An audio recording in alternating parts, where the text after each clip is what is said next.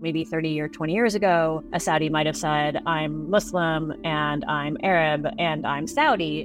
Now they might say, I'm Saudi and I'm Arab and I'm Muslim. You know, they're trying to radically refashion their country and they need help from the best experts in the world. Do you want to have your country's people be disqualified from that because of some essentially antiquated point of view about how countries work together? In recent months, it can feel like Saudi Arabia is intent on buying the world. It's bought up much of golf, sports teams, many of the globe's best soccer players to its own domestic league, and it owns huge chunks of many of the biggest companies on the planet. But Saudi Arabia is not just on a shopping spree. The once insular, oil-rich kingdom is transforming into a major diplomatic and military player, a pivotal actor in the energy transition, and looks set to host high-end cultural events like the FIFA World Cup. You know, they know that buying a football club immediately brings you a billboard into a global game that allows you to completely reposition yourself and rebrand yourself. It feels like we're entering the era of the Saudi project. But what exactly is the kingdom trying to achieve, and will it succeed? Coming soon from Intelligence Squared, The Saudi Project is a new podcast series seeking to answer some of these questions and more. Britain does have choices. It's not either-or situation. We either indulge Mohammed bin Salman or boycott Mohammed bin Salman. There is a third choice. Search The Saudi Project wherever you get your podcasts. Another day is here, and you're ready for it. What to wear? Check. Breakfast, lunch, and dinner? Check. Planning for what's next and how to save for it? That's where Bank of America can help. For your financial to-dos, Bank of America has experts ready to help get you closer to your goals. Get started at one of our local financial centers or 24/7 in our mobile banking app. Find a location near you at bankofamerica.com/talktous. What would you like the power to do? Mobile banking requires downloading the app and is only available for select devices. Message and data rates may apply. Bank of America NA, member FDIC. I'm Connor Boyle, senior producer at Intelligence Squared. Today on the podcast, we're taking a look at Egypt's ongoing economic crisis. We're joined by Vivian Yee, Cairo bureau chief for The New York Times, and Greg Carlstrom, Middle East correspondent for The Economist, to explore how the Egyptian pound has hit an all-time low and what's next for President el-Sisi's government. Our host for this episode is Lama Hayer, international journalist and reporter for the BBC, NBC and Al Arabi. Here's Lama with more. The Egyptian pound has hit an all-time low and is the world's worst performing currency this year. Each visit to the supermarket in Egypt is now met with an alarming hike in prices for everyday goods. Eggs have reportedly doubled in price and are now seen as a luxury item for many. This economic crisis has been brewing for the past couple of years. First thwarted by the COVID-19 pandemic. The economy was hit yet again by Russia's war in Ukraine. And after an exodus of foreign investment in the country, the Egyptian pound has been devaluing constantly for the past year. Meanwhile, the Egyptian government continues to fund mega projects, such as the new administrative city, which includes the tallest building in Africa, and Egypt's new Ministry of Defense headquarters, the Octagon. I'm joined today by Greg Carlstrom, a Middle East correspondent for The Economist, and Vivian Yee, Cairo bureau chief for The New York Times, to discuss how Egypt's inflation reached such great heights, what this means for the government, and whether President Abdel Fattah el-Sisi can find a solution.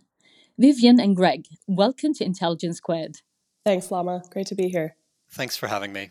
Pleased to have you guys. Greg, I want to ask, what is the value of the Egyptian pound against the dollar today? And how does this compare to, say, a year ago?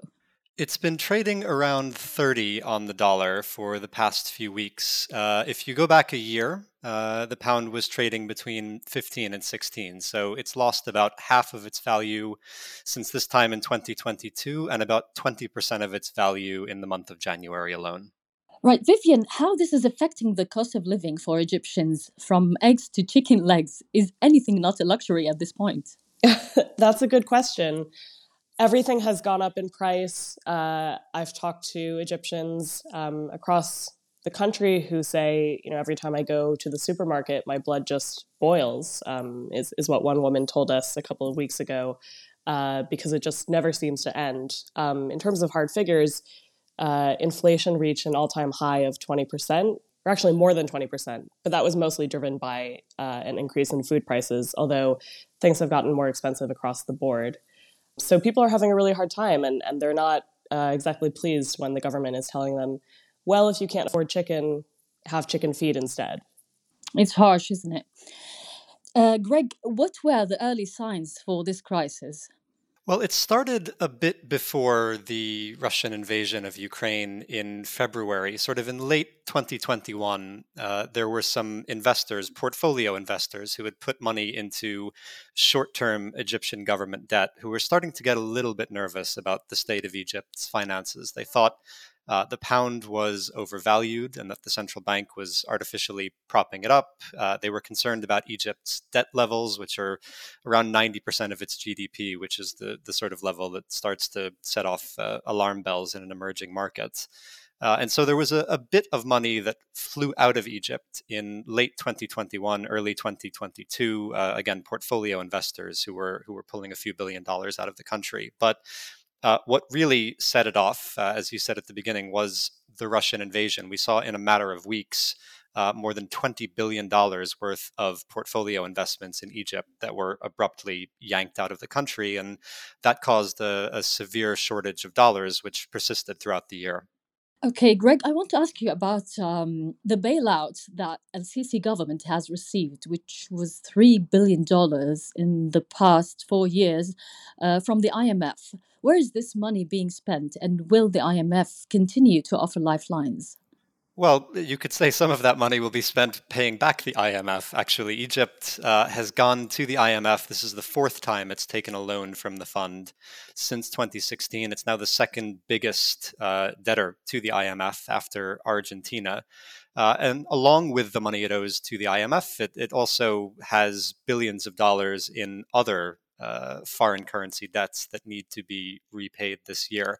What it took this time was only $3 billion. If you go back and contrast that with the 2016 agreement, it took $12 billion from the IMF in 2016. So a much smaller agreement this time around.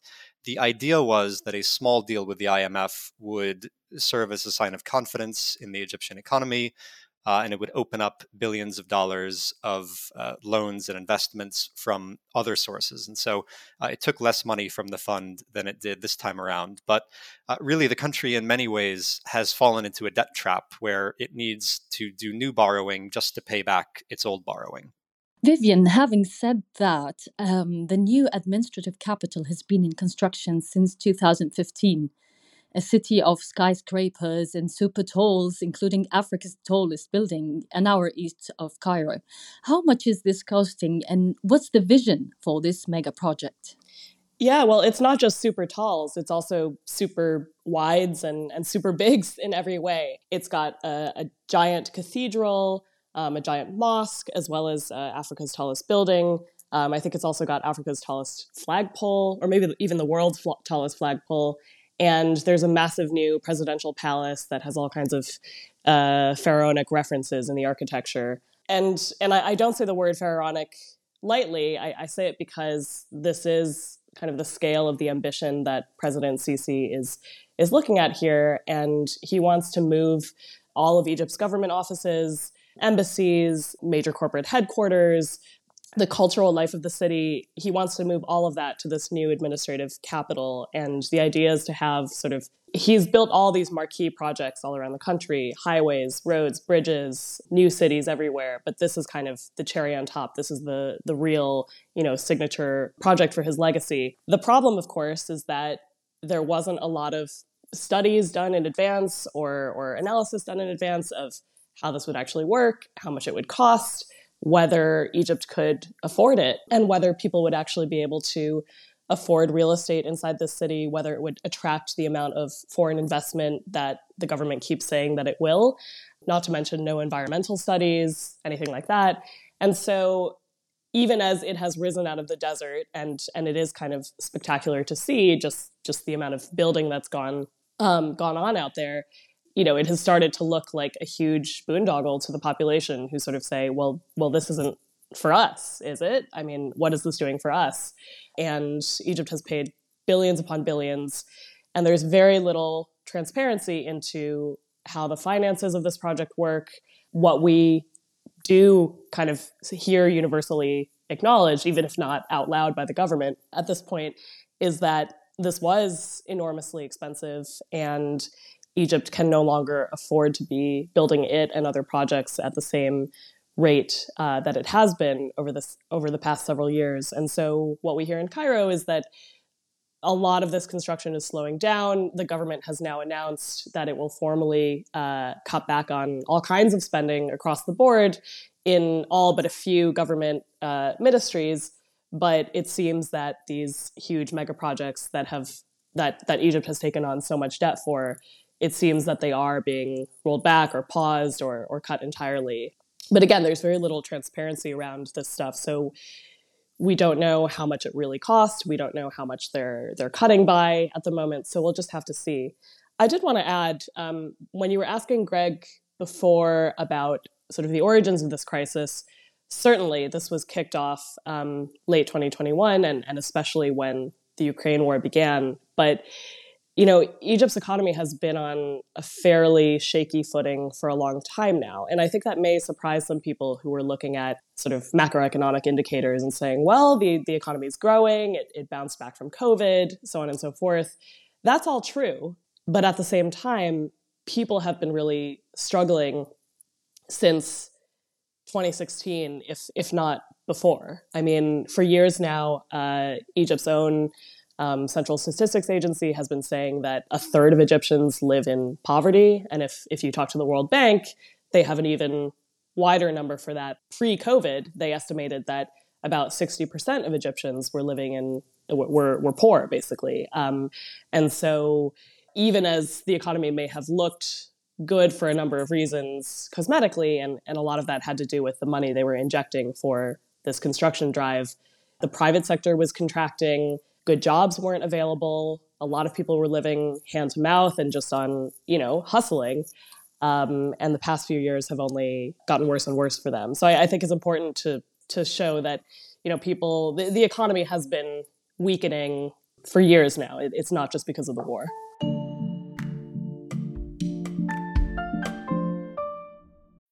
When you need mealtime inspiration, it's worth shopping Kroger, where you'll find over 30,000 mouth-watering choices that excite your inner foodie. And no matter what tasty choice you make, you'll enjoy our everyday low prices, plus extra ways to save, like digital coupons worth over $600 each week. You can also save up to $1 off per gallon at the pump with fuel points. More savings and more inspiring flavors make shopping Kroger worth it every time. Kroger, fresh for everyone. Fuel restrictions apply.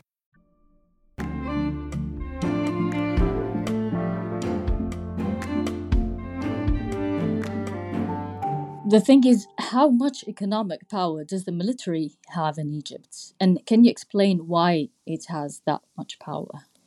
Well, for that, you have to go back about 10 years now to when the current government came into power. Listeners probably know that Egypt's longtime authoritarian leader, Hosni Mubarak, was toppled in the Arab Spring protests in 2011. And when there was a counter-revolution to the revolution that brought him down, basically they had a democratically elected president for about a year there, and then President Sisi swept in on the back of an army takeover.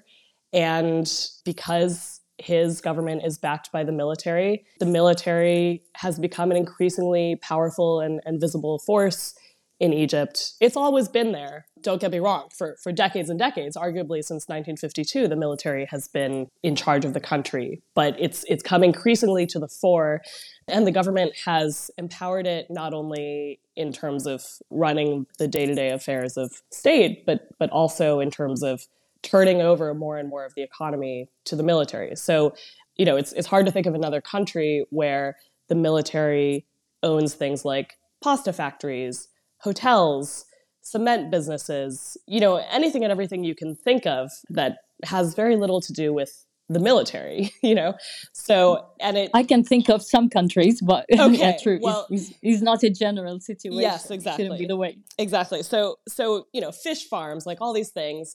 The thing is, they enjoy a huge competitive advantage over any private company that wanted to get into fish farming or pasta or hotels or anything, because they've got free labor through conscription. They enjoy all kinds of tax breaks. They don't pay customs duties. And so this is one reason you've seen Egypt's non-oil and gas private sector shrinking for many, many of the past several years. Many, many months out of the past several years, that is.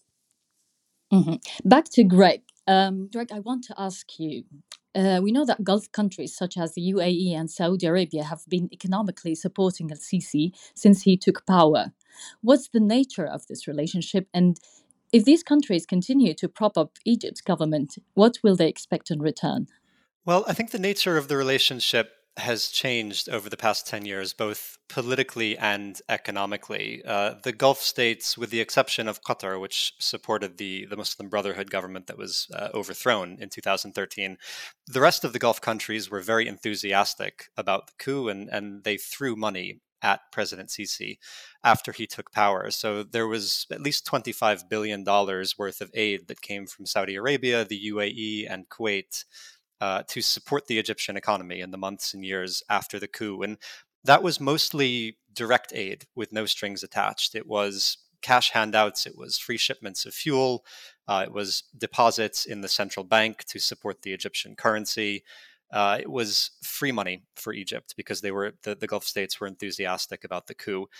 You fast forward 10 years, and there is still financial support coming from the Gulf states, but the nature of that support has changed. It's increasingly Gulf countries are buying up stakes in Egyptian firms, whether it's Qatar recently taking a stake in Vodafone or the UAE taking stakes in ports and logistics infrastructure in Egypt, which does give a boost to the Egyptian economy. It also, of course, pays dividends for the Gulf states because these companies tend to be profitable, the ones that they're buying. But it's not the kind of direct support that Sisi can use to plug gaps in his budget and to support the currency. So the Gulf states have made it clear. In fact, the Saudi finance minister said exactly this at Davos a week or two ago.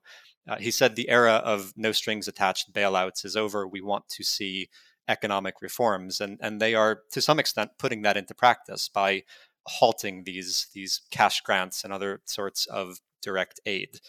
So there's a frustration in the Gulf, both with the fact that Egypt seems like a bottomless pit. They have put tens of billions of dollars into this country over the past decade, and the economy is still a mess. And there are also policy disagreements. The Saudis were frustrated that Egypt did not send troops to support their war in Yemen.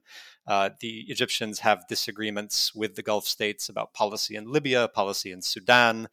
And so the Gulf still backs President Sisi and still to some extent thinks he's a necessary partner, but they are not as enthusiastic about him and they are not being as generous towards him as they were a decade ago.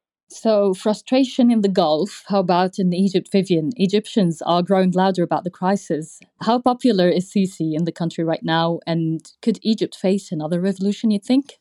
This is the question that everyone is grappling with in Cairo. But I should sound a note of caution right at the beginning, saying that it's very difficult to gauge public opinion in Egypt, given that there is no real polling done. The state has become extremely repressive over the last 5 to 10 years. And so people who even so much as, reshare a Facebook post critical of the government can end up arrested as political dissidents, basically. It's very hard to figure out just how much resentment there may be toward the current government. You are hearing more and more public criticism of the government and of President Sisi. And that's not only from people just out on the street, but also members of parliament who formerly would have kept their mouths shut. Or just the other day, the very prominent nephew of former President Anwar Sadat, his name is Mohammed Anwar Sadat. He is the head of a political party here in Egypt. And although he's not exactly in the opposition, he has been calling for President Sisi to retire at some point in the future. He's been calling for general amnesties for political prisoners. Clearly, people feel that there's some more room to push for things and to maneuver politically than there has been in recent years, just because the president is in a precarious position given the state of the economy. And you see the strain in the president himself. I mean, not a week has gone by where he hasn't come out and said something very defensive while giving speeches at events or on TV. And this has been fairly regular over the past year as the crisis has grown, where he has scolded Egyptians for complaining on social media. He's said, you know, the government knows best, do not trust us. And most prominently, he's gone and blamed the war in Ukraine for Egypt's problems. He keeps saying, well, look around the world. Everyone is struggling, and Egypt is no different. And you see it in state media, where they keep broadcasting reports about how much people in places like Europe are struggling with high prices as well, as if to say to Egyptians, you know, it's not just us, so don't blame us, right? But yeah, I will say that at least in my time in Egypt, which is only 2 years, but at least in my time in Egypt, I've never heard this level of criticism. That said, again, I mean, the level of repression is very high. The level of fear over protesting is very high. Egyptians, some of them may still be extremely proud of the revolution and ready to do it again. And you do hear that. On the other hand, you hear from many people that they are scared of any further chaos and the turmoil and just the total shock to the system that the period of 2011 to 2013 represented. And so it's a 50-50 possibility. I don't know. I mean, I don't even know if I would go that far. It would certainly take, I would say conditions are certainly favorable to some kind of unrest, or would be in another country. But here it would take a lot to get people out onto the streets again.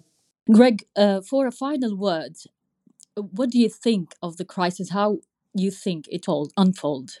I don't think the Sisi government has any easy way out of this. I mean, a point that I heard in Cairo, I was there last week, and a point that several people made to me was, you know, in many ways, we're back in the same place we were in 2016. The government was running short of hard currency. It had to turn to the IMF. It had to devalue the pound. That led to soaring inflation and high interest rates that have been a drag on private business.